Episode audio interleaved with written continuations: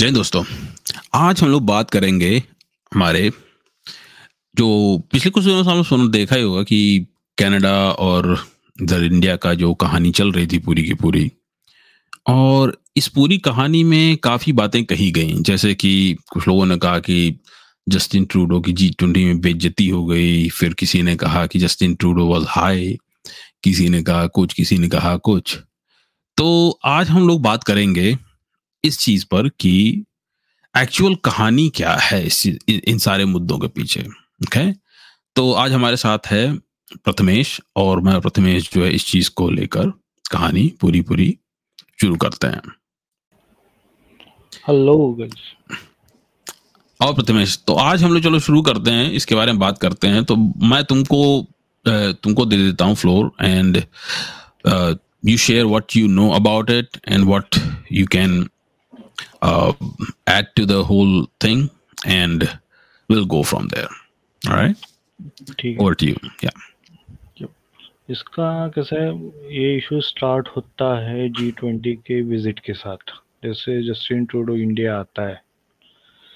तो उसके पहले से Khalistani in Justin Trudeau and government पे प्रेशराइज करना चालू कर देती कि तुम हर प्लेटफॉर्म पे इंडिया को बेज्जती करो उनको आ, उनका एक्टिव जो ये hmm. क्या बोलते कम्युनल क्लिंचिंग है जो हम्म। पंजाबी इन सब पे कर रहे हैं उसके ऊपर आप पॉइंट उठाओ ये सब। तो ये हम्म, सब चीज़ें लेके ट्रूडो इंडिया आता है। हम्म, हम्म, जैसे इंडिया आता है वो देखता है कि कोई लीडर उसे बात करने के लिए रेडी नहीं है। हम्म, कोई उसे भाव नहीं दे रहा। है इवन जो प्राइम मिनिस्टर से जो ट्रूडो मिलता है ना प्राइम मिनिस्टर हाथ नहीं मिलाते इवन उनके तरफ़ भाव भी नहीं देता है। हम्म, जैसे बहुत वायरल भी हुआ है वो फ़ोटो और वीडियो जिसमें हम्म। हाथ नहीं मिलाए जाते। इवन मोदी किसी बाजू वाले से बात करते जैसे ये इंट्रोड्यूस होते हैं। तो ये सब चीज़ देख के टूडो एकदम ये हो जाता है। ईगो उसका हट हो जाता है। तो Right. फिर इतने सारे ईगो के साथ वो वापस जाने की कोशिश करता है उसकी फ़्लाइट कैंसिल हो जाती है। अब कैंसिल होती है टेक्निकल इशू रहता है क्या अभी तो पता नहीं था। हम्म, कुछ दिनों के बाद ये न्यूज़ आती है कि वो प्लेन में स्निफर डॉग ने कोकेन स्निफ किया था। तो इसलिए सारी अथॉरिटी ने उसको ग्राउंडेड कर दिया। बट ये हम्म, इशू बाहर आके कोई और इशू बहुत बड़ा इशू क्रिएट ना हो जाए कि ऑलरेडी खालिस्तान का प्रॉब्लम चालू है। यहाँ पे ट्रूडो और उसका जो डिप्लोमेटिक हम्म। डिप्लोमेट्स थे वो पूरे उनका कोई काम पूरा गेम बच गया बेसिकली हाँ और कोई और भाव देने को तैयार नहीं है ना कोई किसी हम्म, स्ट्रेटेजिक बात करने को रेडी है ना कोई डेवलपमेंट बात करने को रेडी है। उनका एक ही एक एजेंडा था हम्म, जस्टिन ट्रूडो के कॉन्वे का कि कैसे भी करो इंडिया को कैसे तुम नीचा दिखा सकते हो और खालिस्तान मूवमेंट को कैसे ऊपर ला सकते हो? उनका एक ही मोटिव था। और दूसरा कोई मोटिव था ही था ही नहीं। इसलिए किसी भी नेशंस ने इवन अफ्रीकन नेशंस ने भी कोई भाव नहीं दिया है। अमेरिका और यूरोप तो छोड़ ही दो। वो तो हम्म, बात करने को रेडी नहीं है। हम्म, इसलिए ये सब होने के बाद ट्रूडो को इतना फायर अप हो गया कि क्या बताए? और ये सिचुएशन इंडिया को कंट्रोल मतलब जो कोकेन सिचुएशन जो बोलते कोकेन मिला है हम्म, उससे और कोई नो इशू क्रिएट ना हो इसलिए इंडियन डिप्लोमेट्स ने इंडियन अथॉरिटी ने भी इसको बाहर आने भी नहीं दिया। क्योंकि ऑलरेडी आग लगी हुई है उस पर आग में और क्यों तेल डाले? हाँ और इसका जो है एक चीज़ और भी है कि इसका थोड़ा सी हिस्ट्री भी है। इसने तो मतलब ऑन द रिकॉर्ड एक्सेप्ट भी किया था कि ये वीड स्मोक वगैरह हाँ करता नहीं इसके है। इसके इसके बाद की बात है अपन हाँ, ये इसके- पे आते हैं। हाँ। हाँ तो ये जो सिचुएशन होती है हम्म, तो जैसे जैसे ट्रूडो पहुँचता है कनाडा हम्म, कनाडा पहुँचने के बाद वो इतना फायर अप हो जाता है कि उसको एक प्लेटफॉर्म चाहिए था कैसे भी करो इंडिया को बेइज्जती हम्म, करो। आड़े आड़े लगाना स्टार्ट कर देता है। वो हम्म, एलिगेशन लगाने के बाद एक न्यूज़ आती है कि टूडो का प्लेन डिले इसलिए हुआ कि उस पे एक कोकेन मिली गई थी ड्रग्स मिली गई थी इलीगल ड्रग्स हम्म। मिली गई थी। तो ये न्यूज़ उसके बाद बाहर आती है उसके पहले नहीं आई है। राइट ओके उससे पहले आए भी होंगे तो कुछ छोटे प्लेटफॉर्म में है जिसमें हाइप नहीं हुई है। लेकिन जो मेन स्ट्रीम में उसके बाद ही चीज़ आई थी जब ट्रूडो ने एक स्टेटमेंट दिया था हम्म ऊपर तब ये इशू बाहर आया। तो लेकिन ये जो कोकेन का जो एलिगेशन है प्रूव कैसे होता है? क्योंकि जस्टिन ट्रूडो ऑलरेडी एक नशेड़ी है। हम्म तो वो अच्छा। खुद ही एक्सेप्ट करता है कि वह मैं खुद मैरिजुआना लेता हूँ। हम्म जो हाँ आदमी ओपन प्लेटफॉर्म में आके अगर ये बोल रहा है वो मैरिजुआना लेता है हम्म और क्या क्या करता हूँ हाँ नहीं एकदम सही बात है एकदम सही बात है। हाँ। और काफ़ी जो है लेकिन एक चीज़ ये भी तो मुझे समझ में नहीं आ रही है कि आ, ये मतलब ये पूरे टाइम जो है क्रेडिबल एलिगेशन क्रेडिबल एलिगेशन करता रहा। उसके बाद जो मतलब जो कुछ क्वेश्चंस हैं जो मुझे अभी तक जिनके आंसर जो है मतलब जो उस टाइम काफ़ी ज़्यादा खड़े हो रहे थे कि मतलब कि खाली ये निज्जर की डे- की डेथ पर क्यों इतना ज़्यादा तिल में लाया हुआ है राइट क्योंकि बहुत सारे लोगों की डेथ हुई है मर्डर हुए सब कुछ हुआ लेकिन ये निज्जर को लेके काफ़ी लटका हुआ है। और मतलब अभी अभी देखो ना जय दुनिकी कौन था वो जो रिसेंट जो खालिस्तानी जिसको उड़ा दिया गया राइट हम्म, तो उसको उड़ाया गया। लेकिन उसकी डेथ पे उसने आवाज़ भी नहीं उठाई। निज्जर को लेके पकड़ के लटक गया था। फिर जो है यूएस भी कनाडा को लेके पीछे से हाँ भाई सबको प्रूफ देना चाहिए बताना चाहिए सपोर्ट करना चाहिए और सब करना चाहिए कोऑपरेट करना चाहिए। सारी बातें हो रही हैं लेकिन प्रूफ देने की बात कर दो तो कोई प्रूफ नहीं है किसी के पास। नहीं क्योंकि इसमें क्या प्रूफ है ही नहीं ना। देखो कैसा है जस्टिन ट्रूडो एक जो जिस फैमिली एक रॉयल फैमिली से देखा जाए तो हम्म हम्म। जिसकी जो जो फैमिली हमेशा एक पॉलिटिकल बैकग्राउंड के साथ ही रही है और हमेशा एक हायर लेवल पे हम्म, रही है। हम्म, इसमें क्या होता है जनरेशन टू जनरेशन ना लोग ग्राउंड रियलिटी से दूर होते हैं। थोड़े हम्म, सेंसिटिव बनना चालू हो जाते हैं। इनको कैसा है कोई बोलने वाला नहीं होता है। इनको हम हर कोई हाजी हाजी करने वाला होता है। लेकिन जब ऐसे ही हम्म, बंदों को कोई पोक कर दे तो उसको जो एंग्री में गुस्सा होता है कहीं निकालना पड़ता है तो उसको प्लेटफॉर्म चाहिए था जहाँ पे वो इंडिया को मोदी को गाली दे सके। तो उसने क्या किया? उसने वापस आके सीधा यही बोला गया बोला उसने निजर को लेकर उस लेकर हम्म। allegation उठा दिए इंडिया को हम्म, कहीं ना कहीं बैकफुट पे लाने के लिए क्योंकि वो दूसरा कोई पॉइंट तो था नहीं कि जिसपे इंडिया को घेर सके और वो उनके सॉइल पे हुआ है। हाँ मतलब उनके सॉइल पे हुआ है पर वही अभी भी अगर तुम ध्यान से देखो थोड़ा सा तो उनकी सॉइल पे जैसे कौन थी वो गरिमा बलोच कौन सी बंदी थी जिसका मुझे जिसका मर्डर हुआ तो उसके पे भी इन्होंने उसने कोई आवाज़ नहीं उठाई। फिर आ, अभी जो दुनकी मरा है इसके ऊपर भी कोई आवाज़ नहीं उठाई इन लोगों ने। हम्म हम्म। खाली खाली जो आवाज़ उठाई है वो निज्जर को लेके उठाई है। और निज्जर को लेके जो आवाज़ उठाई है तो ये मेरी थियरी क्या कहती है मुझे अब जो मतलब जिसका काफ़ी हद तक काफ़ी क्लोजली जो है मेरे पास प्रूफ भी है कि ये जो निज्जर था तो निज्जर जो है जस्टिन ट्रूडो की पार्टी को इलेक्शन में फंडिंग करता था इनकी इलेक्शन फंडिंग करता था। राइट तो चूँकि ये इलेक्शन फंडिंग ऑलरेडी कर रहा था और क्रिमिनल तो वैसे भी था तो क्रिमिनल था तो क्रिमिनल के लिए पॉलिटिक्स ज्वाइन कर लेने से अच्छा तरीका और क्या हो सकता है? अपनी मतलब अपनी जो उसकी जो कांड चल रहे हैं उसकी पूरी पूरी जो है सेफ्टी की गारंटी के लिए राइट हम्म हम्म। तो जो मुझे समझ में आता है कि इसने जो है जस्टिन ट्रूडो की पार्टी जो है ज्वाइन करने का इसकी प्लानिंग चल रही थी और जस्टिन ट्रूडो की है ना? और जो जस्टिन ट्रूडो का जो फ़ायदा था इसमें वो ये था कि जस्टिन ट्रूडो का जैसे अभी एनडीपी से सपोर्ट है एनडीपी क्या है? वो भी एक खालिस्तानी पार्टी है राइट तो तब जस्टिन ट्रूडो को ये लगा कि भाई अगर ये बंदा एक खालिस्तानी बंदा जो है खालिस्तानी टाइगर फोर्स का बंदा हमारे साथ डायरेक्टली हमारी पार्टी में आ जाता है तो हमें किसी और के सपोर्ट की ज़रूरत नहीं पड़ेगी। और हम्म, एक हमारी एक स्ट्रांग गवर्नमेंट जो है बनी रहेगी। तो तो मुझे लगता है कि ये निज्जर को जो है अपने साथ मिलाने का प्लान कर रहा था। नहीं, कैसा है, मुझे लगता है ऐसा पॉलिटिकली इन्वॉल्व करने का मुझे नहीं लगता है निजर का कोई ऐसा इनका ये था, क्योंकि इनके पास देखा जाए तो इन्होंने ऑलरेडी निजर को एक बार अरेस्ट किया था इनिशियली जब वो इंडिया से भाग के आया था। क्योंकि इसके पास ना पासपोर्ट था, ना कोई लीगल एंट्री था, ना कुछ था। हम्म। तो ऐसे बैकग्राउंड वाले बंदे को पॉलिटिक्स में कैसे ला सकते हैं? लेकिन लेकिन अगर तुम देखो जो अगर तुम इसको देखो ये चीज़ देखो मेरा एक्चुअली मेरा कॉन्फिडेंस इसलिए भी है थोड़ा सा इस बात पर क्योंकि ये फंडिंग कर रहा था ये इनकी फंडिंग ले रहे थे। हाँ। ये फंडिंग ले रहा था उस बात पर मैं कह रहा हूँ कि चूँकि अगर ये हम्म बोलो ये बंदे ये बंदे का कैसा खालिस्तानियों पे अच्छा होल्ड था ये बंदे का। एग्जैक्टली यस यस हाँ और ये अगर सभी को कंट्रोल करने की ताकत रखता था।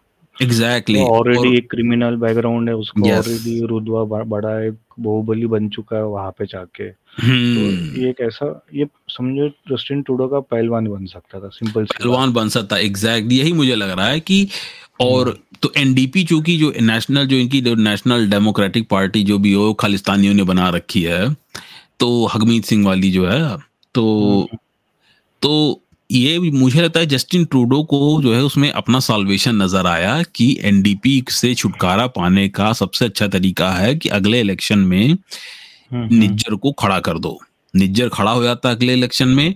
निज्जर जो है चांसेस हैं कि काफ़ी पूरी न करता तो करता लेकिन 24 नहीं करता तो कम से कम 12 सीट तो जितवा ही देता। जीता ही देता राइट और उतना भी बहुत हो जाता है। और फिर कम से कम उससे खालिस्तानी वोट इसकी तरफ़ आते थोड़े से। तो ये इसके लिए ये था। अब उसके बाद निज्जर को टपका दिया गया। तो इसका मतलब ये हुआ टेक्निकली इसका मतलब ये हुआ कि कनाडा के इलेक्शन में मेडलिंग की गई। जिसने भी टपकाया निज्जर को वो नहीं हम्म। चाहता कि जस्टिन ट्रूडो इलेक्शन जीते। जीते राइट हम्म, और अभी, अब देखो, अब जैसे हम लोग अभी आ जाते हैं, अभी हम लोग जो, हम लोग जैसे बात कर रहे थे तो जैसे तुमने बताया अभी चीज़ें तो अभी जो हमारे जयशंकर जी आए हैं तो हम अभी मतलब पूरी इस पूरी डिटेल में थोड़ा और बात करेंगे, लेकिन पहले एक बार जरा सा घूम टहल के आ जाते हैं हम लोग। डॉक्टर जयशंकर ने जो अभी स्टेटमेंट दिया है तुम्हारा इसमें यूनाइटेड नेशंस की जनरल जनरल असेंबली में। तो उसमें जो है उन्होंने जो एक स्टेटमेंट दिया है वो स्टेटमेंट ये दिया है कि ये जो डबल स्टैंडर्ड लोगों ने कर रखे हैं और डबल स्टैंडर्ड एज इन की तुम एक जगह की डेमोक्रेसी एक जगह तो डेमोक्रेसी फैलाने की बात करते हो और दूसरी जगह की जो गवर्नमेंट गिराने की बात करते हो उनके इलेक्शन में मेडलिंग करते हो सारे काम करते हो। हम्म, तो तो जो ये डबल स्टैंडर्ड की बात की है तो काफ़ी मीडिया जो है वो कह रहा है कि अरे जयशंकर ने कने- कनाडा के मुँह पे चमाटा मार दिया ये कर दिया वो कर दिया। बट मुझे लगता है कि कनाडा का इससे इस जो उन्होंने कहा है कनाडा की तरफ़ उनका इशारा नहीं है। हम्म, उनका इशारा है यूएस की तरफ़। क्यों है इशारा यूएस की तरफ़? क्योंकि अगर तुम देखो तो जी ट्वेंटी में शेख हसीना भी आई हुई थी बांग्लादेश की। राइट हैं? अब क्वेश्चन ये उठता है कि शेख हसीना क्यों आई थी वहाँ पे? शेख हसीना तो जी नॉट जी ट्वेंटी की मेंबर नहीं है। राइट तो वहाँ वो क्या करने के लिए आई थी? तो अब इसके पीछे की जो पूरी कहानी है और जो जयशंकर ने जी ने जो स्टेटमेंट दिया वो स्टेटमेंट जो दिया इलेक्शन मेडलिंग वगैरह का वो था सीधा सीधा किसकी तरफ़? यूएस की तरफ़ अमेरिका की तरफ़। क्यों था? क्योंकि देखो अगर तुम ध्यान से देखो तो जस्टिन ट्रूडो सॉरी ये यूएस को यूएस बात तो इतनी बड़ी बड़ी कर रहा है कि इलेक्शन प्रॉपरली होने चाहिए, ये होना चाहिए, वो होना, ये उनका एक्सक्यूज है हाँ? लेकिन ये लोग ये नहीं नोटिस कर रहे हैं कि पाकिस्तान में भी तो हालत खराब है। पाकिस्तान में तो आए दिन गवर्नमेंट गिर गिर रही है। तो वहाँ पर तो यूएस कोई कोई कोई स्टेटमेंट नहीं देता। तो बांग्लादेश में अचानक से पहुँच के क्यों उंगली कर रहा है? उनको क्यों सैंक्शन लगा रहा है? पाकिस्तान को तो कोई सैंक्शन नहीं लगाया। है ना डबल स्टैंडर्ड तो अब तो ये जो सारी बातें हुई हैं उसकी पीछे की कहानी जो है थोड़ा सा जब मैंने मैंने जो रिसर्च करी तो मैंने पाया कि इसके पीछे कहानी थोड़ा लंबी जाती है इसमें डीप स्टेट का जो है बहुत तगड़ा इन्वॉल्वमेंट है ओके okay. हाँ ये जो कहानी जा रही है ये आ, मतलब जो जो तुमने बताया वो एकदम सही है वो अपनी जगह जो है सही है लेकिन अगर तुम उसको थोड़ा सा ध्यान से देखो तो वो खाली एक साइड की स्टोरी चलती है राइट कि कि निज्जर मारा गया और जस्टिन ट्रूडो को खुन्नस आ रही थी तो उन्होंने जाके अपना जाके बोलना शुरू कर दिया उठ पटांग जो भी बोलना है। बोल लिया। हाँ लेकिन जो जो क्यों है क्यों का जो आंसर है क्यों ऐसा है उसके पीछे का जवाब अभी- अभी तक किसी ने नहीं दिया है ठीक से राइट सब हम्म। लोग खाली कह रहे हैं अरे उसको पॉलिटिकल पार्टी में करना था। मैं कहता हूँ कि चलो मान अगर ये मान लिया जाए कि कि जो चलो रॉ ने किया है तो फिर हम्म, अगर ये माना जाए अगर हम ये मान लें कि रॉ ने नहीं किया है और गैंग वॉर ही हो रही है तो क्या हर तीसरे दिन गैंग वॉर हो रही है सब लोग टपकाए जा रहे हैं? हम्म, ऐसा नहीं होता। ऐसा नहीं होता है। तो तो ये क्लियरली जो है कहानी जो है कहीं और जा रही है राइट राइट राइट और जो जस जो जयशंकर जी ने जो जनरल असेंबली में यूनाइटेड नेशंस की जो अभी अपनी स्पीच में जो स्टेटमेंट दिया इलेक्शन मेडलिंग का और दूसरे मैटर में इंटरफेयर करने का डबल स्टैंडर्ड का सारी बातें जो उन्होंने कही वो सारी बातें अभी मैं बताता हूँ कि क्या कहानी है उसके पीछे की ठीक है? हम्म, देखो 2016 में क्या होता है कि चाइना जो है बिलियन डॉलर्स की जो है वर्थ की जो डील है वो बांग्लादेश के साथ साइन करता है। और 2014 में मोदी गवर्नमेंट के आने के पहले भी 2014 के ठीक पहले जब जब मौनी बाबा की गवर्नमेंट थी तो उस टाइम में मौनी बाबा एज इन मनमोहन सिंह मनमोहन सिंह सिंह। तो उस टाइम हम लोगों ने सुना था ना कि चाइना कैसे पर्ल स्ट्रिंग ऑफ़ पर्ल्स बना रहा है और दुनिया भर की बकैतीबाजी कर रहा है सब बातें हम लोग सुन रहे थे राइट राइट तो जब और वाकई में 2016 में भी 2014 के टाइम के अराउंड उस टाइम भी चाइना जो बांग्लादेश के साथ चाइना 16 2016 में confirm China billions of dollars की जो है बांग्लादेश के साथ डील साइन करता है ठीक है? अब चूँकि और मोदी गवर्नमेंट के पहले भी जो है सीआईए जो है काफ़ी समय से बांग्लादेश पर नज़र रखे हुए थी क्योंकि Indian government was incapable of doing anything ठीक है? अब 2014 में मोदी जी जो है as a prime minister elect होते हैं। बट 2014 के बाद जो है 2016 में चूँकि चाइना के साथ सब कुछ हुआ था Modi ji still he trying to figure things out right कि कैसे सब कुछ अलाइंड है कैसे क्या है कैसे चीज़ें होनी चाहिए राइट right? तो ड्यूरिंग दैट टाइम फ्रेम जो है CIA wanted a regime change in Bangladesh ठीक है? क्योंकि बांग्लादेश की उस टाइम फुल टाइम जो है बांग्लादेश की टिल्ट जो थी वो चाइना की तरफ़ थी। ठीक है? अब जब मोदी गवर्नमेंट आती है तो रॉ जो है इस चीज़ को इंटरसेप्ट करती है। और रॉ जो सी आई बोलती है कि तुम यहाँ पे कोई काम नहीं करोगे। तो सी आई ए कहती है नहीं हम तो करेंगे क्योंकि तुम्हारी गवर्नमेंट तुम लोग कुछ कर नहीं रहे हो। तो हमें तो करना पड़ेगा कि हम यहाँ चाइना को चढ़ने नहीं देंगे क्योंकि चाइना अगर इंडो पैसिफिक में इंडियन ओशन पे चाइना अगर कब्जा कर लेता है तो अमेरिका का जो डियागो गार्सिया वगैरह में जो बेस वगैरह बना हुआ है और इन सब जगहों पर सोलोमन आइलैंड इधर उधर जितना बना हुआ पूरा पूरा उसको वो एक रिस्क बन जाता है। क्यों? क्योंकि अगर तुम मैप को जाके देखो तो अमेरिकन जितने भी बेसेस हैं ये सारे के सारे पूरी पूरी वर्ल्ड वॉर थ्री की तैयारी के हिसाब से सारे सारी बेसेस हर जगह बने हुए हैं ठीक है? सारे पॉइंट्स कैप्चर करके रखे। पूरा पॉइंट कैप्चर करके रखा है कि रशियन और चाइनीज़ दोनों को चारों तरफ़ से कैप्चर करके रखो। और इसीलिए उन्होंने एक ऑस्ट्रेलिया वाला कॉर्नर खाली था इसीलिए ऑस्ट्रेलिया के साथ जो है यूके और ऑस्ट्रेलिया के साथ मिलकर इन्होंने ऑकस वाली जो बनाया एक जिसमें कि ऑस्ट्रेलिया को उन्होंने न्यूक्लियर सबमरीन देने की बात कही। वो न्यूक्लियर सबमरीन खाली हिलाने के लिए नहीं दी गई या वैसी कोई बात करने के लिए नहीं है। वो है न्यूक्लियर सबमरीन जो दी गई है वो दी गई है। इसलिए ताकि वो एक जो एम्प्टी पॉइंट था जो वॉइड थी उस जगह पर उस वॉइड को फिल करने के फिल लिए। करने के लिए एग्जैक्टली ठीक है? तो तो खैर तो उस टाइम अब हम coming back to the point raw इसको इंटरसेप्ट करती है और उसी समय अगर तुम ध्यान दो कि मोदी जी जो है तुरंत जो है मोदी जी ओबामा से मिलने पहुँच जाते हैं फट से अमेरिका। हम्म, और वो मोदी का वीज़ा उजा सब रिन्यू हो जाता है सब कुछ सही हो जाता है। और मोदी ओबामा बात करते हैं और मोदी ओबामा क्लिक करते हैं साथ में और ओबामा कहता है ठीक है हम वहाँ पे इंटरफेयर नहीं करेंगे। क्योंकि मोदी का है कि मोदी जी चाहते हैं शेख हसीना को जो उनकी आवामी लीग वाली पार्टी है ए ठीक है? हाँ, मोदी जी फुल सपोर्ट देते हैं आवामी लीग पार्टी को शेख हसीना को। और अगर अगर नोटिस करो तो उसी टाइम जब मोदी जी आए थे उसी पहले ही दो साल के अंदर अंदर उन्होंने जाके बांग्लादेश के साथ जो बॉर्डर डिस्प्यूट था उसको भी इन्होंने जो है रिजॉल्व कर दिया था। रिजॉल्व कर दिया था ठीक? तो जब ये तुम्हारा ओबामा अग्री कर जाता है तो सीआईए वहाँ से उस टाइम तो हट जाती है ठीक है? अब ओबामा के खत्म होने के बाद ट्रंप आते हैं। ट्रंप आते हैं तो ट्रंप और मोदी जो है वो सेम पेज पे रहते हैं तो वो लोग जो है सीधा सीधा शेख शेख हसीना अपना उनका रूल जो है बांग्लादेश में एकदम मस्त गर्मा गर्म चलता रहता है। अब 2020 में जो बाइडेन आते हैं। जो बाइडेन जब बनता है प्रेसिडेंट तो बुढ़ऊ जो है तो ये तुमने नोटिस किया होगा कि इन्होंने दो साल तक तो कोई जो है यूएस एम्बेसडर इंडिया में अपॉइंट ही नहीं किया था।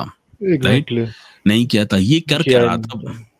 ये कर क्या रहा था बंदा? ये जो है ये कर रहा था he was trying to size up Modi. कि देखें हम्म। मोदी क्या करता है। मोदी जी ने जो दो साल तक मोदी जी ने भी कोई भाव नहीं दिया। ठीक है आओ चाहे ना हमें क्या फ़र्क पड़ता है? तो ड्यूरिंग दैट टाइम फ्रेम जो है देखो अगर तुम नोटिस करो तो गलवान भी हुआ दो कलाम भी हुआ पता नहीं कितने कितने टाइप के लाम और वान हुए राइट चाइना के साथ बॉर्डर पे। उस टाइम कोविड भी चल रहा था। तो कोविड टाइम और इंडिया ने कोविड के दौरान जो है चाइना को चार लाफा लगा दिया।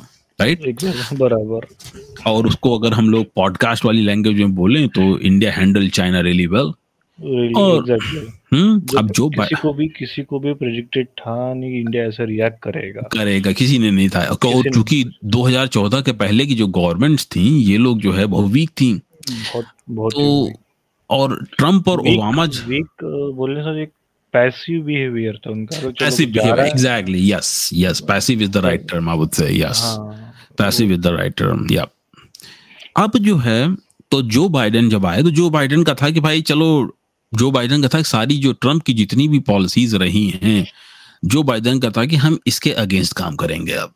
ये इन्होंने ही बना लिया था तो ट्रंप ने जितनी चीज़ें करी थी जो बाइडन ने उसको सबको अंडू कर दिया था नलिफाई कर दिया था पूरा का पूरा ठीक? तो जब बाइडन आए तो दोबारा से सीआईए जो है बांग्लादेश में एक्टिवेट हो गई। हम्म, हम्म। तो क्या हुआ कि 2021 में जो है इन्होंने जो है क्या किया? बांग्लादेश की जो एलिट पैरामिलिट्री फोर्स है रैपिड एक्शन बटालियन सब पर जो है सैंक्शन लगा दिया उठा के ह्यूमन राइट्स वायलेशन के नाम पर। हम्म। ठीक है?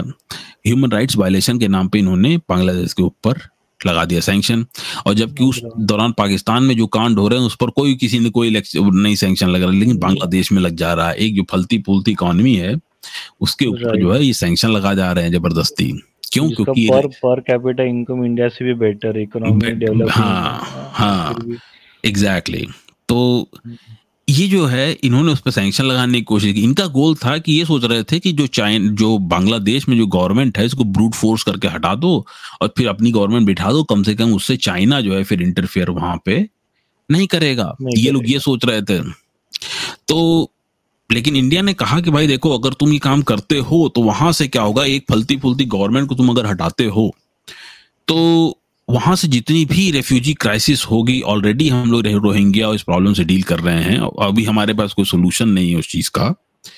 तो हम्म। उसके बाद और ज़्यादा राइट्स होंगे और ज़्यादा चीज़ें बढ़ेंगी और वो प्रॉब्लम और हमारी तरफ़ आएगी। तो वो हमारे लिए और ज़्यादा प्रॉब्लम होगी। तो अगर तुम वही करना चाहते हो तो गो राइट अहेड बट जो है otherwise don't interfere in our matter और तो फिर उसके बाद क्या हुआ देखो कि डिपार्टमेंट ऑफ़ स्टेट जो था it takes steps to impose restrictions on Bangladeshi individuals responsible for undermining the democratic elections. Basically, democracy इनको याद आ गई ठीक?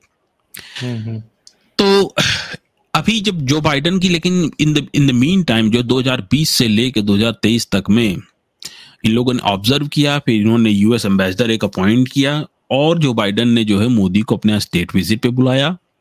और जो बाइडन ने ये भी जब देख लिया इन लोगों ने कि मोदी जो है मोदी कोई प्रो चाइना नहीं है मोदी ने जब उठा उठा के सारी जो है मोदी गवर्नमेंट ने उठा उठा के चाइनीज़ एप्स को सबको बैन करना शुरू कर दिया एक तरफ़ से। तो उनको ये बात समझ में आ गई जो बाइडन को कि Modi is serious about it he means business Modi को हम्म। ये सब नहीं है। तो जब मोदी जी स्टेट विज़िट पे गए तो जो बाइडेन ने वहाँ पे क्या अनाउंस किया जब इन लोगों ने वो किया आ, आ, ग्लास उठा के अच्छी उसको टोस्ट दिया तो टोस्ट टू ग्रेट पावर्स बोला ठीक है? यूएस ने अपने हम्म। आप को डाउनग्रेड किया सब सुपर पावर थे कहा अपने आप को ग्रेट पावर कहा इंडिया को बोला great power proper Joe Biden के मुँह से निकला था कि टू ग्रेट पावर्स तो टू ग्रेट पावर्स और उस दौरान स्टेट विज़िट में वहाँ पे कोई लड्डू खिलाने के लिए नहीं बुलाया गया था। स्टेट विज़िट पे बुलाया गया था इसी सारी चीज़ों के लिए। जी ट्वेंटी आने वाले जी ट्वेंटी की प्लानिंग करने के लिए आने वाली चीज़ों की प्लानिंग के लिए पूरा पूरा एक ही चीज़ को बुलाया गया था। ठीक है? तो मोदी जी वहाँ गए उन्होंने बोला भाई देखो तुम आ, तुम CIA को वहाँ से हटाओ। अपना जो तुम्हारा जो इंटेलिजेंस है उसको वहाँ से हटाओ ये सब नाटक खत्म करो। हमारे स्फेयर ऑफ़ इन्फ्लुएंस में इंटरफेयर मत करो।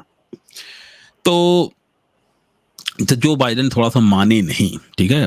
और जब माने नहीं तो इन्होंने क्या किया कि जी ट्वेंटी के पहले जो है थोड़ा सा ये फिर भी कांड करते रहे ठीक है? मतलब कि बांग्लादेशियों के ऊपर वो वीज़ा वीज़ा रेस्ट्रिक्शन वगैरह लगा रहे थे ठीक? तो तो मोदी ने कहा कि अच्छा बेटा हमसे पंगा। तो इन्होंने जाके एक तगड़ा जो है मैसेज दिया। और मैसेज क्या था? उसी दौरान तुमने देखा होगा कि पाकिस्तान में भी काफ़ी जो इनके टेररिस्ट थे इधर उधर हर जगह जो भी थे सबके सबका सबकी फ़ाइल पटने लगी एक करके। लग बराबर। हाँ? और उसमें कुछ एक खालिस्तानी भी थे वो भी निपटे। ठीक? खालिस्तानी निपटे वो बड़े कुछ कुछ बेनामी ये भी हम्म। आतंकवादी भी निपटे हाँ, पाकिस्तान के अंदर ही। पाकिस्तान के अंदर ही एग्जैक्टली निपटे। और इसके बाद जो है अगर तुमने ध्यान दिया हो तो एक फिर उसके बाद आया नंबर निज्जर का। तो निज्जर का जैसे मैंने बताया अभी कि निज्जर जो था ये इनकी पार्टी ज्वाइन करने के मूड में था ठीक है? तो नि, निज्जर जो है इनकी पार्टी ज्वाइन करने के मूड में था। किसकी? जस्टिन ट्रूडो की पार्टी। की। तो जस्टिन ट्रूडो की पार्टी ज्वाइन करने के मूड में था निज्जर। तो निज्जर और ये बात रॉ को पता चल गई कि ये तो हमने कहा इनको मना करने के लिए तो ये तो उसको वो तो जाके पार्टी ज्वाइन कर रहा है। क्योंकि सीआईए हम्म। को रॉन ने पीछे से बोल दिया कि भाई तुम इसको जो है कंट्रोल करो। इसे कंट्रोल करो कि बेसिकली सीआई ये नहीं ये नहीं बोला रहा कि हम इसको ठोक देंगे या ऐसे। उन्होंने बोला कि तुम जाके कनाडा को बोलो कनाडा से बोलो कि अपना ये जो खालिस्तानी एलिमेंट्स इनको बंद करें ये सब काम कंट्रोल करें। कंट्रोल करें बराबर। तो तो सीआईए ने जाके बोला होगा इनको कनाडा को कि भाई तुम अपना तुम्हारे जो खालिस्तानी एलिमेंट्स हैं इन, इनको तुम कंट्रोल करके रखो। ठीक है? यहाँ तक मेरी बात को समझना है कि इतना बोला है हम्म। ठीक है? अब ये जब बात हो गई तो लेकिन जस्टिन ट्रूडो को तो अपना फ़ायदा दिख रहा है। उसको तो एक भाई हमारा इलेक्शन है आ रहा है हमें अपना फ़ायदा दिख रहा है। इसको एक मस्त एक कैंडिडेट मिला हुआ है जो उसको दस बारह सीट दिला देगा। तो वो क्यों जाके हम्म। पीछे हटेगा? किसी की बात सुनेगा। और ढकलर तो वैसा भी है। तो उसने डिसाइड किया कि इसको जो है निज्जर को अपनी पार्टी ज्वाइन करा देते हैं।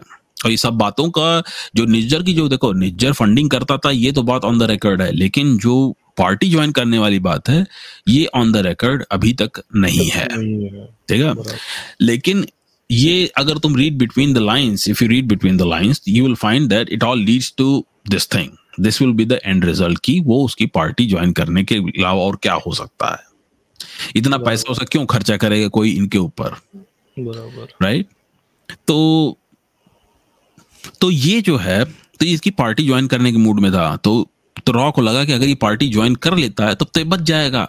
और फिर फिर इनकी जो हार्ड कोर वही नोटंकी फिर शुरू हो जाएगी। राइट और फिर ऐसे तो फिर पूरी पूरी जो लिबरल पार्टी वो खालिस्तानियों भर जाएगी। खालिस्तानियों भर जाएगी तो ये गंद मचाएँगे। तो फिर रॉ ने तुरंत जो है लिया एक्शन और रॉ ने एक्शन लिया तो क्या हुआ? कि निज्जर का गेम हो गया। ठीक है? अब निज्जर का जब गेम हो गया तो उससे क्या हुआ? उससे हुआ कि कनाडा के अब इलेक्शन पर उसका तगड़ा असर असर होगा। होगा।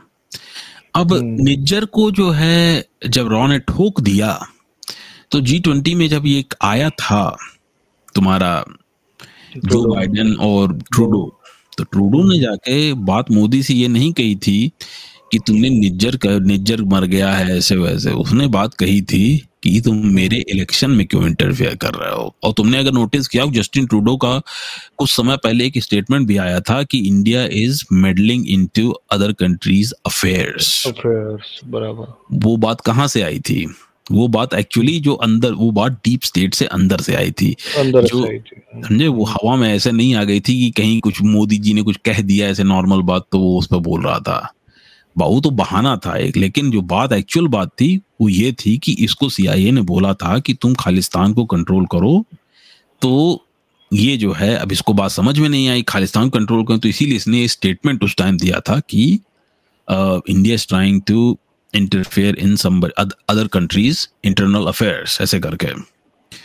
तो तो ये कहानी थी वहाँ पर तो इसको जब जी ट्वेंटी में आया था जी ट्वेंटी में ये बात कहने आया था कि तुमने हमारे यहाँ इलेक्शन में क्यों इंटरफियर किया और जब जो बाइडन गए थे बात करने जी ट्वेंटी में मोदी से तो मोदी ने उनको यही कहा कि तुम हमारे स्फेयर ऑफ़ इन्फ्लुएंस में रहोगे और कहानी करोगे तो हम तुम्हारे स्फेयर ऑफ़ इन्फ्लुएंस में इंटरफेयर करेंगे, करेंगे। ये, ये मान के चलो तो अगर तुम हम्म। शेख हसीना की गवर्नमेंट गिराने के लिए कुछ करोगे तो ये मान लेना कि हम भी तुम्हारे यहाँ पे गवर्नमेंट ही गवर्नमेंट गिराएँगे और ऐसी गवर्नमेंट ले आ देंगे कनाडा में जो तुम्हारे अगेंस्ट काम करेगी।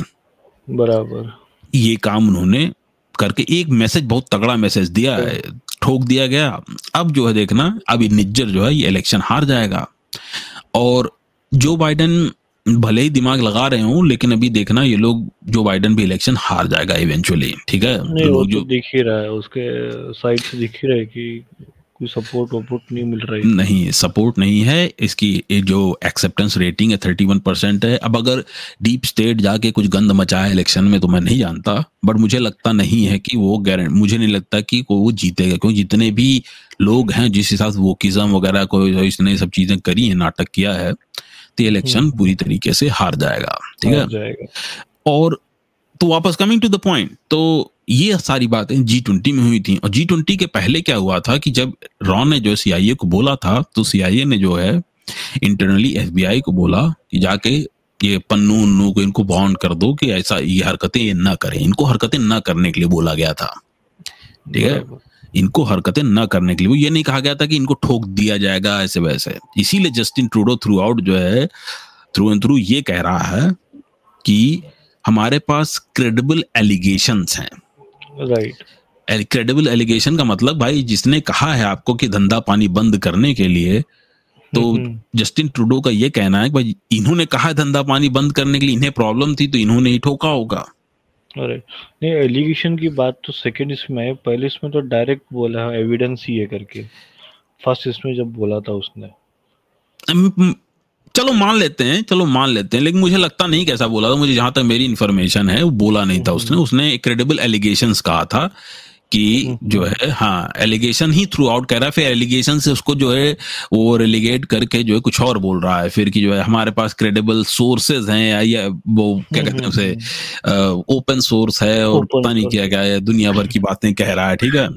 और फिर in the mean time CIA ने क्या किया? सीआईए ने कहा कि भाई इसकी प्रोब होनी चाहिए इसकी इंक्वायरी इंडिया शुड कोऑपरेट ऐसे वैसे और वो अब सीआईए को भेजा को ठनक गया कि भाई ये तो इलेक्शन में मेडलिंग करती इन लोगों ने। राइट हम्म, तो अब क्या हो रहा है कि अब तुमने देखो तो रुको थोड़ा मैं स्लाइड में देखो। अब ये ये देखो कुछ दिन पहले ये इलेक्शन मेडलिंग करवा रहे थे। अभी देखो सेल्फी ले रहे हैं दोनों लोग। ये देख रहे हो? ये ये ये इसी का नतीजा है। शेख हसीना को प्रॉपरली बुलाया गया था। शेख हसीना को ऐसे हवा में वैसे करने के लिए नहीं बुलाया गया था शेख हसीना को। प्रॉपरली यूएस से मिल, मिलना मिलने के लिए मिलने बुलाया गया था। बुलाया गया था। और ये बात जो है अंदर से पहले से ही स्टेट विज़िट के टाइम ही ये बात डिसाइड हो गई थी कि हम्म, बांग्लादेश में इंटरफेयर नहीं करोगे। अगर तूने बांग्लादेश में इंटरफेयर किया तो हम इंटरफेयर कहाँ कहाँ करेंगे? You will see that thing तो ये बात जो है बहुत ही तगड़ी जो है डीप स्टेट ने, इंडिया के इंडिया के में से डीप स्टेट ने इनको पीछे से समझा दिया कि बहुत अच्छे से कि तुम्हारा गेम कर देंगे। और बाइडन ने देखो क्या किया है कि बाइडन ने सेल्फ, शेख हसीना के साथ सेल्फी ली, लेकिन अभी भी ये लोग जो है थोड़ा वीज़ा उजा वाला जो कर नाटक करके थोड़ा प्रेशर बनाए हुए हैं, क्योंकि शेख हसीना ने अभी जो है चाइना के साथ जो कोई तो प्रोजेक्ट था, उसको जो है, उसको जो है इन लोगों ने वो किया है। कैंसिल किया। नहीं कैंसिल नहीं किया उस प्रोजेक्ट को। इन्होंने शेख हसीना को, को जो है प्रोजेक्ट जो था तो उसको आ, इन्होंने रुको मैं अभी एक और स्लाइड निकालता हूँ।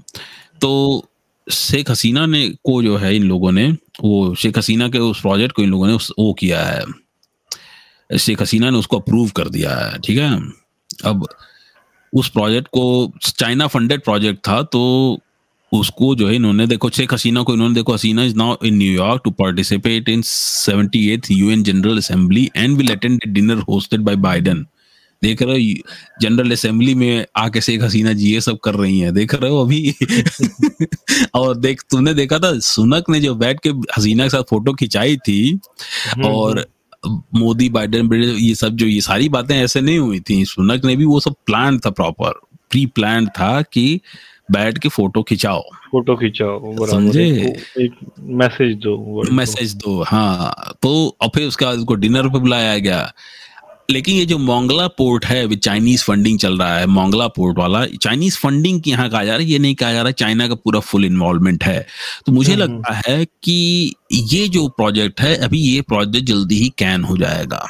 राइट मुझे लग रहा है कि ये प्रोजेक्ट जो जल्दी ही अभी एक बार जहाँ यूएनजीए वगैरह हटेगा जनरल असेंबली वगैरह का तो ये प्रोजेक्ट जो है कैन हो जाएगा और फाइनली जो है आ, ये तुम्हारा चूँकि जब से आईमेक वो हुआ है खुला है आईमेक बात हुई है India Middle East corridor right तो जब से इंडिया मिडिल ईस्ट कॉरिडोर की जो बात हुई है उसके बाद से अभी मुझे लगता है ये चीज़ एक्सटेंड हो गए फर्दर बांग्लादेश की साइड ये ये कॉरिडोर जाएगा। तो शेख हसीना को बोला जाएगा कि ये पोर्ट हमें चाहिए। तुम हमें ये पोर्ट दो चाइना को हटाओ यहाँ से और हमारे साथ तुम अभी आई का पार्ट बनो। तो वो सारी बातें लेके ये अभी मेरे ख्याल से मोदी जी चांसेस मुझे जो लग रहे हैं वो ये लग रहे हैं कि मोदी जी जाकर बांग्लादेश को एक बार बांग्लादेश में विज़िट डेफिनेटली करेंगे। करेंगे। और पूरी की हाँ इलेक्शन के ठीक पहले जो है मुझे लगता है मोदी जी एक बार वहाँ जाएँगे। नहीं इलेक्शन के बाद जाएँगे। अपने इलेक्शन के बाद जाएँगे कि नहीं इलेक्शन के बाद। बांग्लादेश क्योंकि लास्ट विज़िट जब जब हुई थी तो बहुत बड़ा इशू हुआ था बहुत ही मतलब मुस्लिम पार्टीज़ ने बहुत ज़्यादा अपोज किया गया था बहुत सारे राय तो अपोजिशन वाले थे ना अपोजिशन हाँ, पार्टी वाले थे उन्होंने किया था। हाँ तो उन्हीं पर तो तो यूएस ने डंडा घुमाया है तो डंडा उन्होंने अपोजिट पार्टी है, पे घुमाया।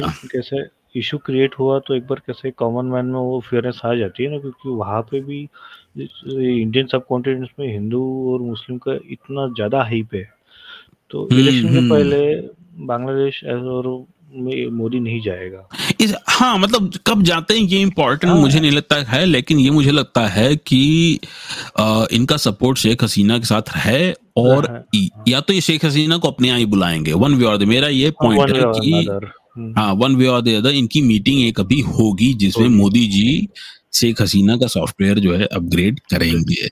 ये गारंटीड है होना है राइट और अभी देखो ना अब जैसे देखो ये देखो सितंबर नाइन्थ में टेररिस्ट ठोका गया फिर जो है मई सात को जो है ठोका गया ये सारी चीज़ें सारे बहुत ये तो हाँ। नोन है ये जो पब्लिक में आई हुई बात है जो पब्लिक में नहीं आ रही वो कितने ठोके जा रहे हैं एग्जैक्टली एग्जैक्टली और 90 परसेंट स्टोन पेंटिंग कश्मीर में रुक चुकी है।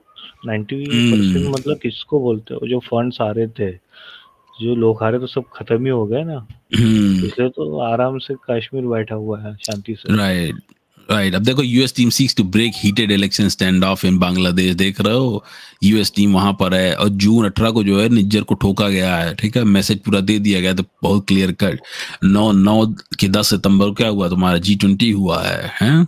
हम्म, देखो ये देखो पूरा जो न्यूट्रल इन बांग्लादेश रहने के लिए बोला गया। Sheikh Hasina accuses US of seeking regime change Sheikh Hasina ने क्या किया? 11 अप्रैल को देखो इल्ज़ाम लगा दिया कि तुम हमारे इलेक्शन मेडलिंग कर रहे हो। तो जब 11 को किया गया अप्रैल में किया गया और 18 के 19 जून को जो है निज्जर का गेम कर दिया गया। कर दिएगा एक ठीक एक महीने के अंदर अंदर। ये कोई मतलब दो महीना ले लो मतलब लेकिन ये कोई ये कोई कोइंसिडेंस नहीं है कि ऐसा हो रहा है। ये किया ही इसीलिए गया है प्लानिंग है। और प्रॉपर शेख हसीना को बोला गया कि तुम इसको अनाउंस करो पब्लिकली हम उसके बाद देख लेंगे। और देखो ये देखो वीज़ा रेस्ट्रिक्शन अभी 22 सितंबर तक ये प्रेशर बनाने की टैक्टिक्स है। ये बेसिकली क्या involve in undermining the democratic election process in Bangladesh and their family did not name the target who may not be able to enter the US basically जो opposite party opposition party वालों के ऊपर pressure बनाने के लिए सारी tactics लगाई गई हैं हम्म, कि अब ये लोग क्या कर रहे हैं? अब यही चीज़ जो है वीज़ा उजा वाली सैंक्शन वंक्शन वाली टैक्टिक्स जो है अब ये लोग अवामी पार्टी अवामी लीग मतलब शेख हसीना को सपोर्ट करने के लिए और जो ऑपोजिशन वाली पार्टी है उसको जो है आप वो रोकने के लिए जो सैंक्शन लगा रहे हैं ताकि उनको फंडिंग जो भी यहाँ से अगर बाहर से कोई फंडिंग जा रही है फंडिंग आ रही है उसको रोक दिया जाए। रोक दिया जाए पूरा का पूरा ठीक है? तो अब ये लोग जो है शेख हसीना को सपोर्ट दे रहे हैं ठीक है? अभी तो इसीलिए मैं कह रहा हूँ कि चांसेस हैं कि अभी हम लोग नियर फ्यूचर में जो है हो सकता है कि अभी नहीं तो नेक्स्ट ईयर जो है शेख हसीना या तो इंडिया विज़िट करेंगी या कुछ ना कुछ होगा कि इन दोनों की मुलाकात हाँ, अभी होगी। मुलाकात होगी। हाँ डीप डिस्कशंस होंगे प्रोजेक्ट्स नए प्रोजेक्ट्स नए प्रोजेक्ट्स पे और हाँ और नए प्रोजेक्ट में भी क्या आईएमएक जो है आईएमएक जो बना है ना इंडिया मिडिल ईस्ट कॉरिडोर ये एक्सटेंड होके इंडिया के नॉर्थ ईस्ट साइड में sorry south east sorry east south east में नॉर्थ ईस्ट में और साउथ ईस्ट में उधर साइड पूरा साउथ ईस्ट एशियन कंट्रीज़ में जो उधर है ना अपना। थाईलैंड और तुम्हारा पपुआ गिनिया उस तरफ़ जो पूरा बनता है। हाँ क्योंकि पपुआ गिनिया के आसपास ही जो है वहाँ पर अदानी का एक और पोर्ट बना हुआ है। तो तो इधर जो पोर्ट बना हुआ है और दूसरा जो पोर्ट तुम्हारा हाफजा में बना हुआ है उधर ये सारे पोर्ट आपस में एक कॉरिडोर से लिंक होंगे आपस में। लिंक हो जाएँगे एग्जैक्टली हाँ तो तो तो इस वजह से जो है शेख हसीना जो है अभी बोतल में शेख हसीना सॉफ्टवेयर जो अपडेट किया जाएगा इनको बोतल में उतारा जाएगा ठीक? तो तो ये जितनी भी कहानी हुई है जो मेरी थियरी है और जो बेस्ड ऑन जो प्रूफ्स हैं अवेलेबल उसके हिसाब से ये कहानी जस्टिन ट्रूडो की और उसकी नहीं थी। ये कहानी बेसिकली है कि इलेक्शन मेडलिंग की कि डोंट हाँ don't interfere in the elections and the democratic process of our sphere of influence and we won't interfere in yours. Yes. वो रीजनल पावर इस तरीके से रीजनल पावर दिखाएगी इंडिया में हमें भी साला हमारा एरिया में ताकत है। हाँ ये हमारा स्फीयर ऑफ़ इन्फ्लुएंस यही है ना ये सारा इन्फ्लुएंस हमारा स्फीयर ऑफ़ इन्फ्लुएंस ये है। और मिडिल ईस्ट क्यों आया? मिडिल ईस्ट इंडिया का स्फीयर ऑफ़ इन्फ्लुएंस है ये वहाँ यूएस का स्फीयर ऑफ़ इन्फ्लुएंस नहीं है।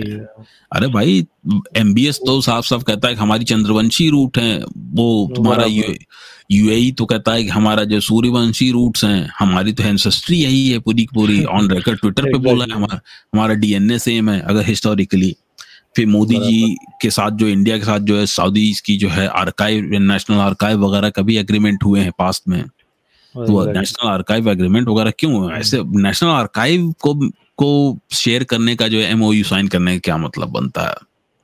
बराबर। उसका तो मतलब वैसे भी ये हमेशा देखो जो गल्फ कंट्री से मिडिल ईस्ट है हमेशा एक अंडर प्रेशर में ही यूएस के लिए काम कर रहे हैं। अदरवाइज़ हाँ।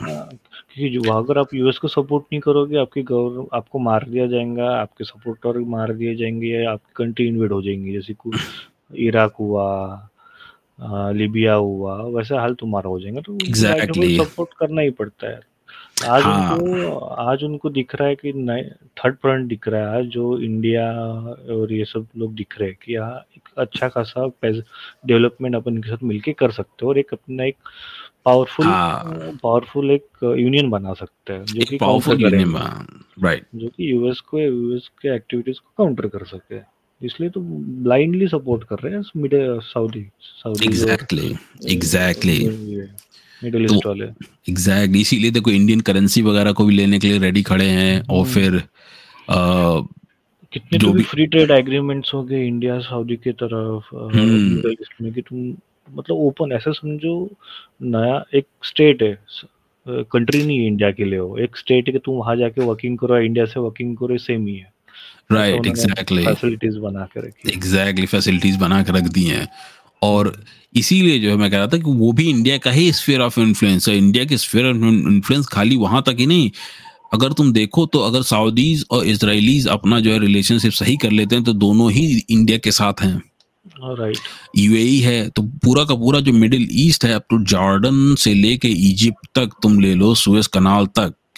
ये। सारा का सारा तो इंडिया का स्फेयर ऑफ़ इन्फ्लुएंस बन जाता है। क्यों? क्योंकि भाई सुएज कनाल पहले वेस्ट का जो है स्फेयर ऑफ़ इन्फ्लुएंस होता था ब्रिटिश का लेकिन इजिप्ट ने उसको टेक ओवर कर कर लिया अपने कंट्रोल में ले लिया।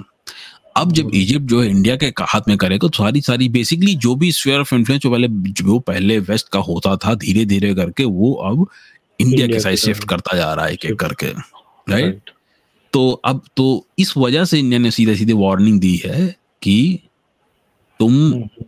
अपने इलाके में रहो हम अपने इलाके में रहेंगे।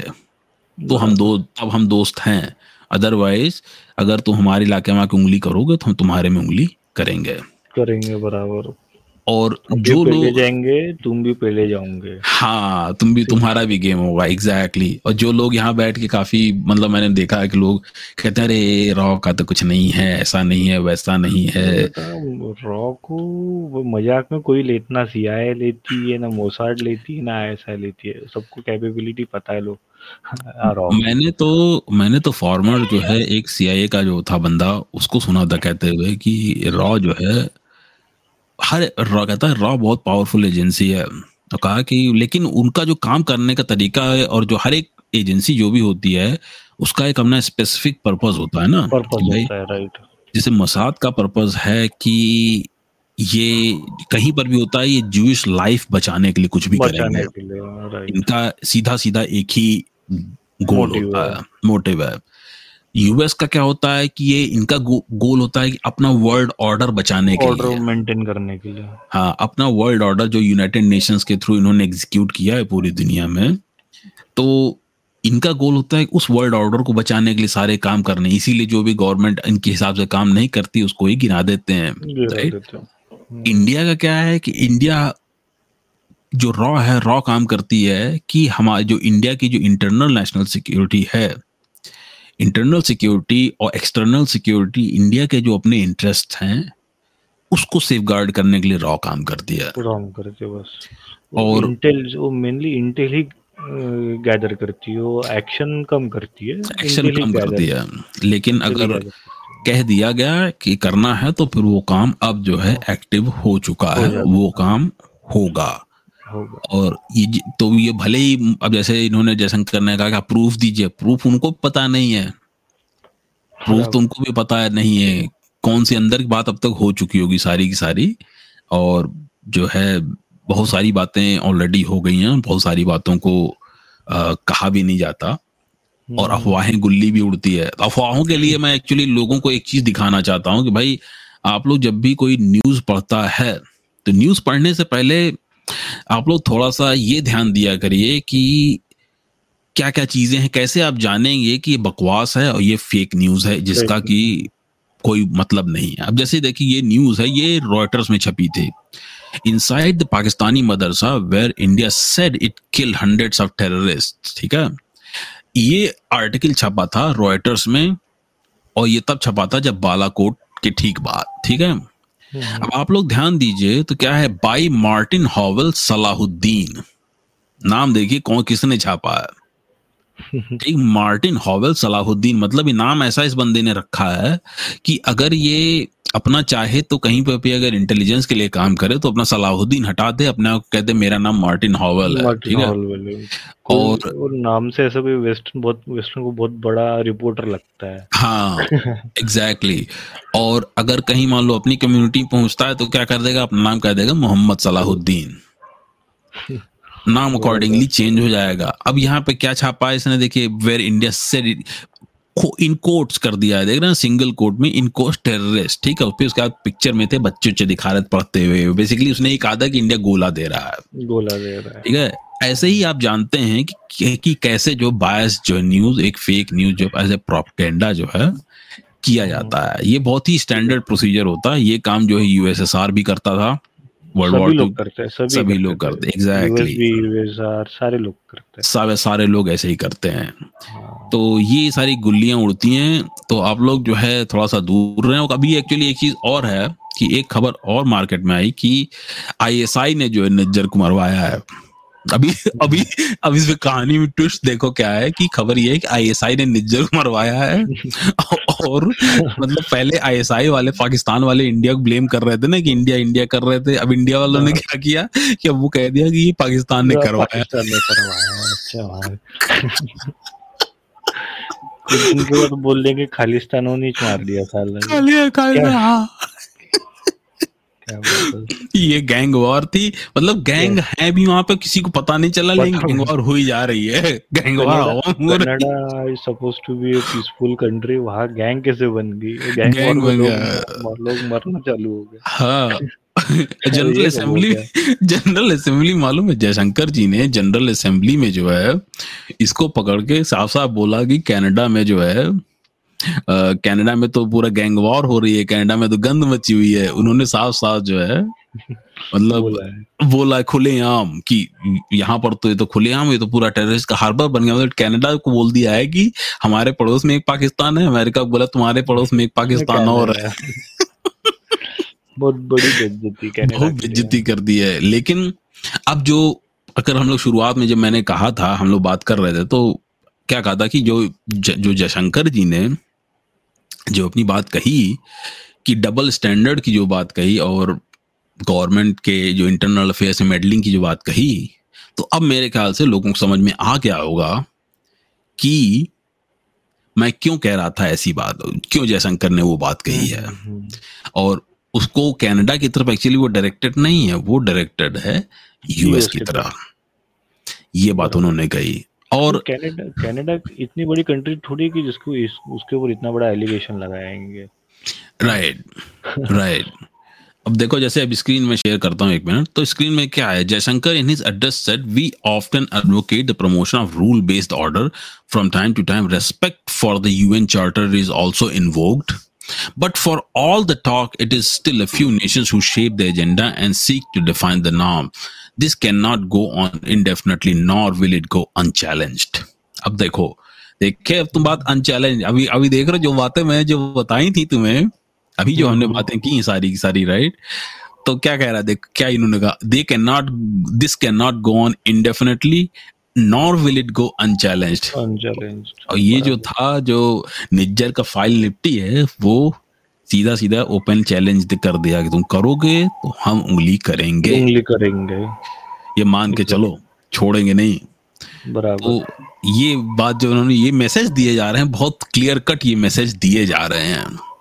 Hmm. He asserted, he asserted that a fair, equitable and democratic order. देख रहे ऑर्डर अब यहाँ पे देखो तुम वर्ल्ड ऑर्डर की बात कही डेमोक्रेटिक ऑर्डर यहाँ इन्होंने कहा इस चीज़ को लेकिन ठीक है कि वर्ल्ड ऑर्डर तुमने जो बनाया है ठीक है I agree with it but उसको एक डेमोक्रेसी एक डेमोक्रेटिक ऑर्डर रखो और एक जो रूल ऑफ़ लॉ जिस चीज़ की तुम बात करते हो उसको सबके ऊपर अप्लाई करो और अपने ऊपर सबसे पहले अप्लाई करो will right democratic order will surely emerge once we all put our minds to it अभी देखो समझते जाओ सारी बातें लाइन बाय लाइन समझ रहे हो कि democratic order will surely emerge देखिए ठोकने ठोकने के बाद कहा है कि कि democratic order will surely emerge once we all put our minds to it and for a start that means ensuring that rule makers do not subjugate rule takers. After all, rules will not, will work only when they apply equally to all.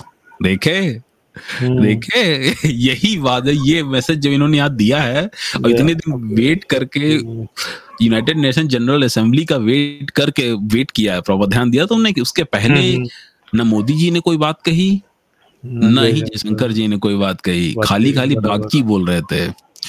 लेकिन general assembly में जाके क्यों क्यों ऐसा है? ये question ये है कि ऐसा क्यों है राइट कि जनरल असेंबली में ये बात कही। इसलिए कही जनरल असेंबली में ये बात हाँ। क्योंकि ये इलेक्शन मेडलिंग की बात थी कि तुम बांग्लादेश के अफेयर में क्यों इंटरफेयर कर रहे हो।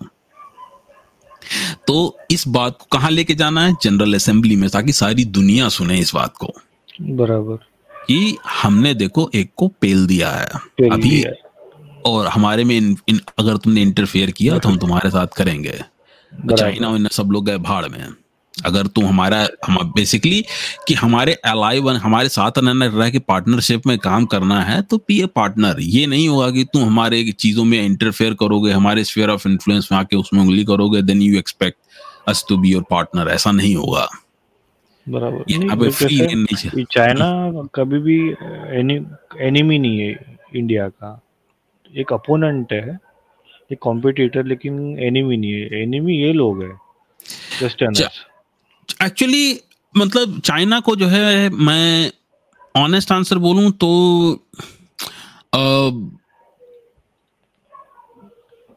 चाइना आई थिंक एक कंपेटिटर कह सकते हो तुम एक राइवल कह सकते हो मोरसो राइवल राइवल क्योंकि चाइना एनिमी जो है 1962 में भी चाइना एनिमी नहीं था। मैं कोई सॉफ्ट कॉर्नर या उसको लेके नहीं बोल रहा हूँ। जो फैक्ट्स हैं वो बता रहा हूँ कि हमारे जो चाचा नेहरू जी थे इन्होंने क्या किया था कि देखो पहले इन्होंने तिब्बत को चाइना को दे दिया।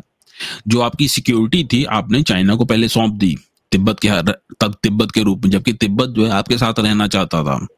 हम्म। इसके बाद इन्होंने क्या किया कि जो यूनाइटेड नेशन की सिक्योरिटी काउंसिल की जो मेंबरशिप थी, वो भी इन्होंने जो चाइना को दे दी। और तिब्बत के साथ जो लोग, जिन लोगों को नहीं पता है, मैं उनके लिए बता देता हूँ, ठीक है? काफ़ी लोग मेरे पे खुन्नस भी खाएँगे इस बात को लेकर, लेकिन मैं बता देता हूँ कि नेहरू जी ने एक्चुअली चाइनीज़ फोर्सेस को जो है खाना खिलाया था अपने बुला बुला के, और उनको चावल और दाल ये सब पहुंचाई थी जब ये लोग अटैक कर रहे थे तिब्बत के ऊपर। अदरवाइज़ जो है, अगर ऐसा नहीं करते तो तिब्बत पर चाइनीज़ कभी पहुँच ही नहीं पाते, कभी कब्जा नहीं कर पाते। इन्होंने प्रॉपर बुला बुला खाना खिलाया मैं लिटरली मतलब मैं कोई वो नहीं मैं कोई अपने कहानी नहीं बना बता रहा हूँ। प्रॉपर जो है राइस वगैरह सप्लाई किए गए थे वहाँ पर। ये पूरी मेरी हाँ ये मेरी पूरी स्टडी है इस चीज़ पर तब मैं बता रहा हूँ। एंड विद कॉन्फिडेंस मैं बोल रहा हूँ कि ये इन्होंने किया था। और फिर यूएन सिक्योरिटी काउंसिल के साथ भी यही चीज़ थी। इसके बाद जो है खाली यूनाइटेड नेशन सिक्योरिटी काउंसिल पर ही अगर बात रुक जाती तो भी मैं मान लेता। लेकिन हम्म। लेकिन इनके साथ मसला क्या था कि इन्होंने जाके न्यूक्लियर एक्सप्लोजन भी नहीं किया। कैनेडी ने जो है बोला था कि न्यूक्लियर एक्सप्लोजन करो। 61 में। 61 में। हम तुमको टिक देते हैं जाके कर लो explosion national security comes first लेकिन इन्होंने जाके नहीं किया। इन्होंने मना कर दिया। जब आप अपने एनिमी को आप जो है स्ट्रांग बनाते हैं तो फिर कभी भी कमज़ोर और ताकतवर में दोस्ती थोड़ी होती है। यार ये किसने कह दिया कमज़ोर और ताकतवर में दोस्ती होती है। नहीं होती भाईचारा थोड़ी होता है कमज़ोर और ताकतवर में। ताकतवर हमेशा जो है अपना राज चलाता है कमज़ोर को अपने लगता है। सीधी सीधी बात ही होती है। सीधी सी बात होती है। तो तो इन्होंने यही किया था। नाउ तो चाइना की जहाँ तक बात है चाइना और तो अब यूएस जैसे है तो यूएस के तो एनिमी और हॉस्टल और फ्रेंडली ये सारे कॉन्सेप्ट ये वर्ल्ड ऑर्डर के कॉन्सेप्ट हैं ठीक है? टेक्निकली यूएस भी हमारा एनिमी नहीं है क्योंकि उन्होंने ऐसा कोई काम मतलब फ्रॉम द डे वन ऐसा कोई काम नहीं किया जिसके लिए मैं ये कहूँ कि ये हमारे दुश्मन है ठीक है? यूएस का वो यूएस खाली वही कर रहा है जो कि अपने वर्ल्ड ऑर्डर जो वर्ल्ड ऑर्डर यूनाइटेड स्टेट्स ने क्रिएट किया 1945 में in the name of United Nations तो उसको प्रोटेक्ट करने के लिए करते हैं। फिर पेट्रो डॉलर आ गया तो जितनी भी हरकतें वो करते हैं सारी सारी पेट्रो डॉलर को प्रोटेक्ट करने के लिए करते हैं क्योंकि अगर पेट्रो डॉलर एग्जैक्टली पूरी बैकबोन है उनकी पूरी इकोनॉमी की। तो अगर पेट्रोल डॉलर डूब गया तो इकोनॉमी की लंका लग जाएगी। तो मैं उनको भी एनिमी नहीं कहता हूँ। उन्होंने जब आपको सपोर्ट किया तब आपने उनका सपोर्ट लिया नहीं। अब आज जब वो सपोर्ट आपको नहीं कर रहे हैं तो आप चिल्लाते हैं कि हमें वो सपोर्ट नहीं कर रहे हैं। तो वो तो उसमें किसकी गलती है? राइट तो बट बट वो वो एक टोटली डिफरेंट डिस्कशन हो जाता है। चाइना जैसे है लेकिन चाइना को एक राइवल है but China is at the same time a threat to China जो है एक थ्रेट डेफिनेटली है। हाँ, तो है वीक होता है तो थ्रेट बनता है। थ्रेट वो बन जाएगा एग्जैक्टली exactly. इसलिए जो है चाइना थ्रेट है क्योंकि अगर तुम जैसे ही वीक पड़ोगे तो वो तुम्हारे ऊपर हावी हो जाएगा। ये लिख के ले लो ठीक है? हम्म। तो अब सारी बातों के अलावा जो एक बहुत बड़ी अच्छी चीज़ हुई थी जनरल असेंबली में वो ये हुई थी कि जयशंकर जी ने शुरू किया था इस चीज़ की जो अपनी स्पीच है उसको शुरू किया था नमस्ते भारत कह के। ठीक है? जी ट्वेंटी से जो है अब ये जनरल असेंबली में भी आ गया है कि नमस्ते भारत। भारत कहने का मतलब है कि हम जो वर्ल्ड ऑर्डर आपका अभी का है हम उसको सीधा सीधा चैलेंज कर रहे हैं। कर रहे। इंडिया अब नहीं अब वो भारत है। तो तो डोंट बी सरप्राइज़ अगर तुम देखो कि चाइना वाले भी कहें कि हमारा चाइनीज़ नेम अब हम यूज़ करेंगे। तो धीरे धीरे करके उसमें शिंग पोन शिव कुछ टाइप से कुछ आने लग जाए। मुझे चाइना का एक्चुअल नेम नहीं है मालूम है बट बट ये होगा। और हाँ बोलो। नहीं कुछ नहीं। तो अब देखो world saw UNG meet live world saw glimpse of what it is to come Jaishankar ने कहा। देखे इन लोगों ने पहले ही बोल दिया है कि तुम्हारा वर्ल्ड ऑर्डर जाने वाला India has entered the Amrit Kaal ठीक है? अमृत काल बोला है और यही वर्ल्ड ऑर्डर का नए वर्ल्ड ऑर्डर का नाम ही यही होने वाला है अमृत काल राइट ठीक है? और जो है यू मैंने हमेशा देखो कहा है कि इंडिया यूएस जो है ये साथ में रहेंगे और इंडिया डॉलर को पिगी बैक करेगा आने वाले पाँच से दस साल तक। और in the mean time India अपने रूपी को स्ट्रांग करता जाएगा ठीक है? लेकिन इंडिया जो है तब तक यूएस को अपने साथ रखेगा जब तक कि इंडिया के मिलिट्री इंडस्ट्रियल कॉम्प्लेक्स खुद भी इतना पावरफुल नहीं हो जाता कि वो अकेले सबको टैकल करने के लिए रेडी रहे। राइट और इंडिया अब इंडिया मेरे ख्याल से जो दूसरा काम इंडिया भी करेगा आने वाली जियो में वो ये है कि इंडिया। रशिया को जो है इकोनॉमिकली सबडू कर देगा पूरा का पूरा उठा कर क्योंकि इन लोगों ने रूपी को एक्सेप्ट करने से मना किया था ना। बराबर। तो रूपी को एक्सेप्ट करने से मना किया था। ये कहते हैं कि नहीं बहुत पड़ा हुआ है बहुत सारा पड़ा हुआ है किसी और करेंसी में दे दो ये वो। और हम्म। इंडिया के लिए लेकिन अपनी मार्केट नहीं खोल रहे थे। क्यों? क्योंकि चाइना नाराज़ हो जाएगा। बराबर। तो अब जो है अब इंडिया वाले जब अपनी मार्केट जगह दुनिया भर में हर जगह इनकी मार्केट पहुँच जाएगी तब ये इनको डोज देंगे कि तुमको हम शुरू में बोल रहे थे तो तुम चाइना के पीछे पीछे भाग रहे थे अब जाओ भागो उसके पीछे पीछे वो तो और तो, वो तो हो गया उसका तो इकोनॉमी तो डूबने पे हम्म तो ये लोग अगर इनको रशियंस के साथ मुझे लगता है कि अगर इंडिया को फ़ायदा नहीं दिखा अगर इनको यूएनएससी में परमानेंट सीट मिल जाती है जो कि मुझे लगता नहीं है कभी आने वाले दो तीन साल में चार साल में ऐसा होने वाला है ठीक है?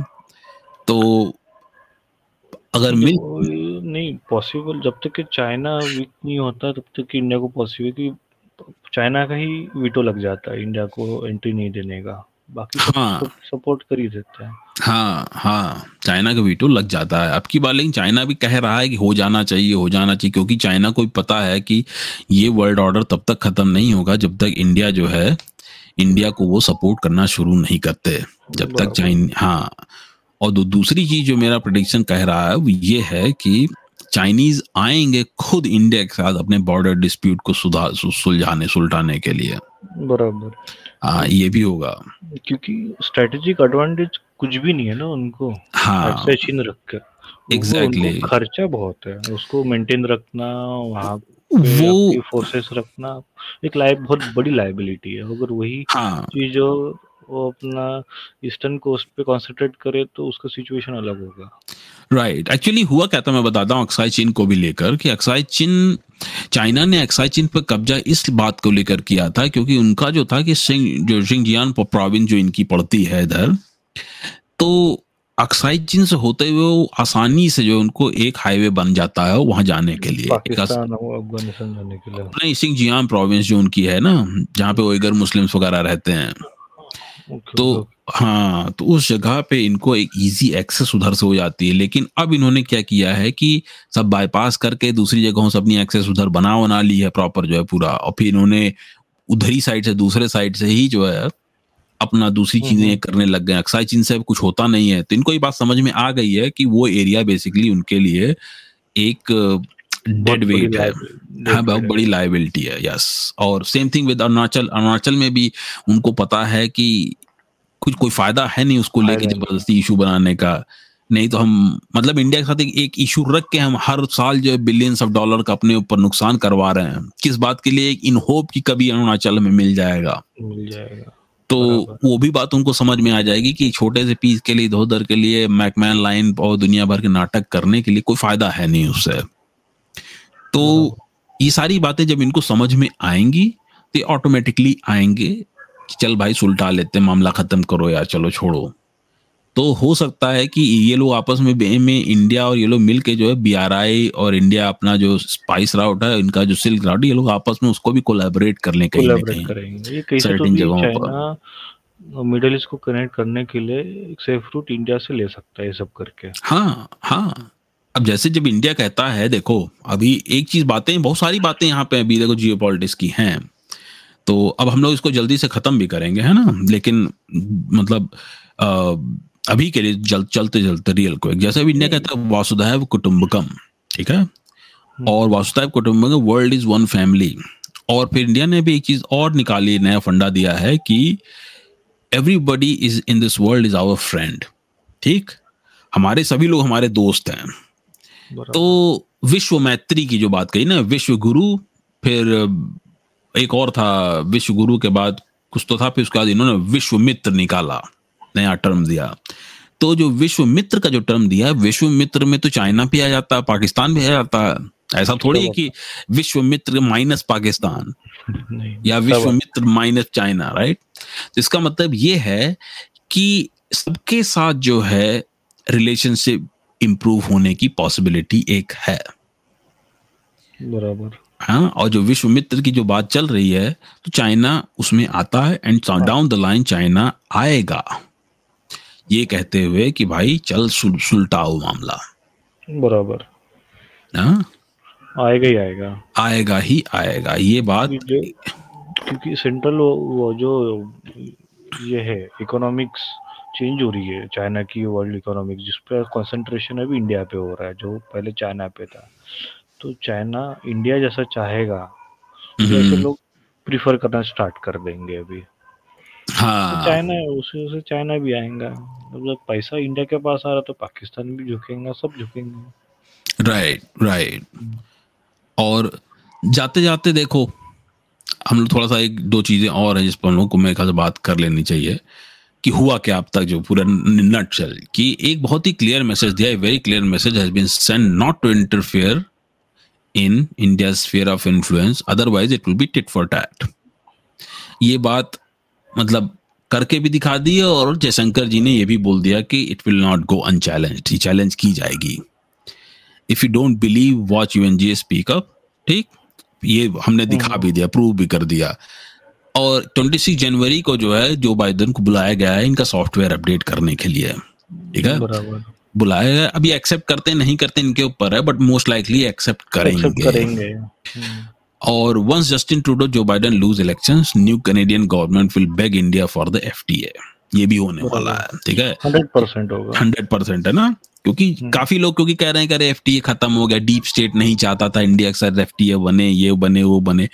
अरे डीप स्टेट क्यों नहीं चाहेगा यार? सीधी सीधी एक लोग कुछ लोग कह रहे हैं कि ब्लैक रॉक और वैनगार्ड हैं इनके इंटरेस्ट है वहाँ पे इन्वेस्ट कर रहे हैं ये है अरे वो, वो सिर्फ़ ऑयल निकालने में कॉन्सेंट्रेट करे बाकी थोड़ी है वहाँ पे। मतलब तो मतलब अगर तुम देखो जो, जो लोग स्टेटमेंट दे रहे हैं कि एफटीए कभी नहीं होगा वर्सेस ब्लैक रॉक जो इन्वेस्ट कर रहे हैं इंडिया में तो दोनों बातें काउंटर प्रोडक्टिव नहीं है कि कि, कि, कि दोनों कंजक्चर है कि एक बात एक बात प्रॉफिट की बात कर रही है और एफटीए लॉस की बात कर रहा है तो ब्लैक रॉक बेवकूफ़ थोड़ी बैठे हैं कि वो कहेंगे कि एफ़ मत करो हम लॉस ले लेंगे। नहीं नहीं ऐसा थोड़ी होगा। वो तो, तो ऐसा उनके लिए तो, तो सोना है वो तो एग्जैक्टली एग्जैक्टली तो वो तो चाहेंगे ही कि जो है वहाँ पे जाए सारी बातें हों।